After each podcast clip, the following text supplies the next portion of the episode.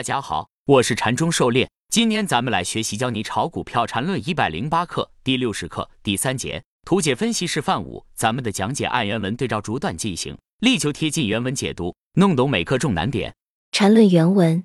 显然，四十六到五十五是一个五分钟的中枢，五十五跌破五十三后明显盘整背驰。各位也不难发现，如果把五十五当成第一类买点，严格来说。盘整背驰无所谓第一类买点，只是这样来类比，五七就是一个第二类买点，五十五到六十是一个标准的线段级别的上涨，五十九到六十的背驰足够标准。看看下面 MACD 标准的黄白线回拉零轴，然后六十新高，而柱子面积与黄白线高度都比前面不如，由此就知道了。因此，按照理论，六十后必然有调整回拉五十八之下。而实际上，六十一就比五十八低，也就是说，五十八到六十一形成一个新的一分钟中枢。该中枢是否扩展成五分钟的，以及上一个五分钟中枢的最高点，也就是四十六，是否被重新跌破，都是今后走势的关键。如果四十六不再被触及，那就是超强走势，意味着三千四百零四点开始的五分钟上涨走势依然延续。狩猎解读。四十六到五十五是一个九段一分钟线段形成的扩展五分钟中枢，当然也可以把四十六到五十五看成一个向下盘整走势。抛开进入段和离开段，中间是一个七段中枢。五十五作为盘整背驰也是很明显的。类似的，可以把五十七看作这个盘整背驰的二买。后面五十五到六十是一个标准的类趋势上涨，可以看作两个小级别中枢加一个第三类买点后新高背驰。新高时红柱子面积明显减小，结构也符合标准背驰。很明显的一个类趋势背驰结构，因此后面跌回五八就是必然的。五十八到六十一形成新的一分钟中枢，后面继续扩展出五分钟中枢。只要这个五分钟中枢波动没有触及前一个五分钟中枢的高点四十六，整体就是五分钟向上趋势的延续。如果跌破四十六，就形成了更大级别的中枢。如下图，四十六到五十五九段扩展中枢。缠论原文，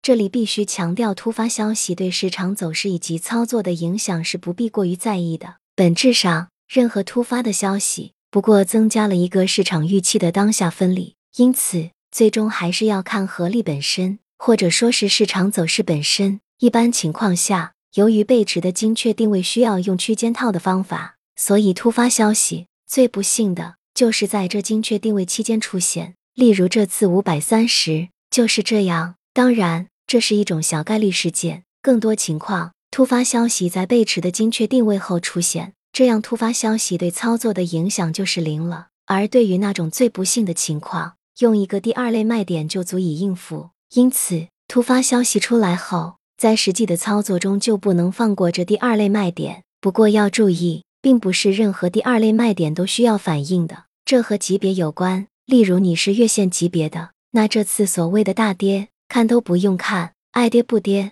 随它去。即使你是五分钟级别操作的，如果某突发消息连一个一分钟的中枢都没破坏，只制造了一分钟以下级别的震荡，那么在所谓的第二类卖点也是不用管的。原则很简单，任何消息都只是分利，关键是看对合力的影响，看它破坏了多大级别的走势，这一切都反映在实际走势中，看图作业就可以了。狩猎解读，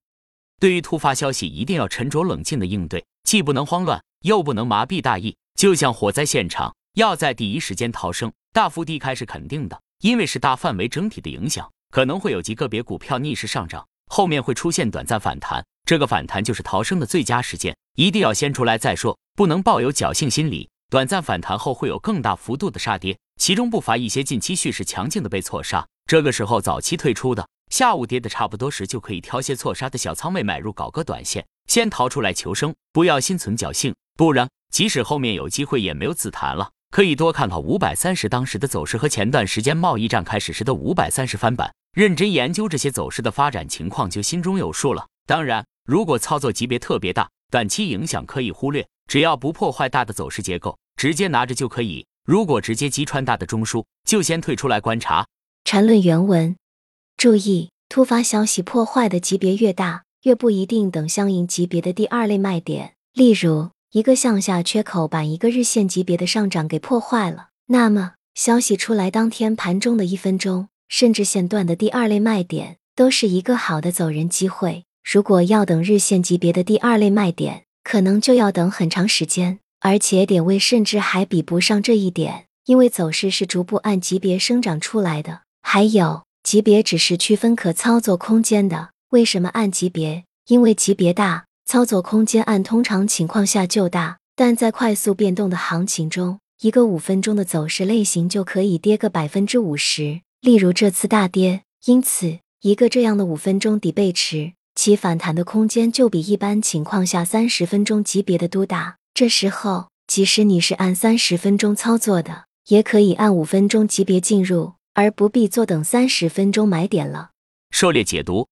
对于重大破坏性的突发消息，比如走势原本是五分钟甚至更大级别的上涨，一个突然的缺口向下直接击穿大中枢大幅向下，这时在小级别反弹时就得抓紧时间退出，不需要等大级别走势的第二类卖点或第三类卖点。因为这种大级别卖点需要先完成一个次级别下跌，再有一个次级别反弹才会到，而当前只是次级别下跌的初始段，真要等这个次级别下跌完成，那下跌幅度可就大了。即便后面再反弹，大部分情况也很难达到当前初始下跌的位置。因此，要回避这个次级别下跌，在下跌初期小级别反弹时候退出，甚至直接无条件止损，一般都会有一个小级别的二卖或者三卖出现，通常是一个一分钟线段的反弹。我们按照一个固定级别进行操作，但当一个更小级别的下杀短期实现大幅下跌，这时可以提前参与，它属于空间换时间的调整，风险会被大幅下跌所释放。比如一个非致命的利空，或者某些次新股调整，一般连续两个跌停后，风险基本释放完毕。这个下跌如果结构明显，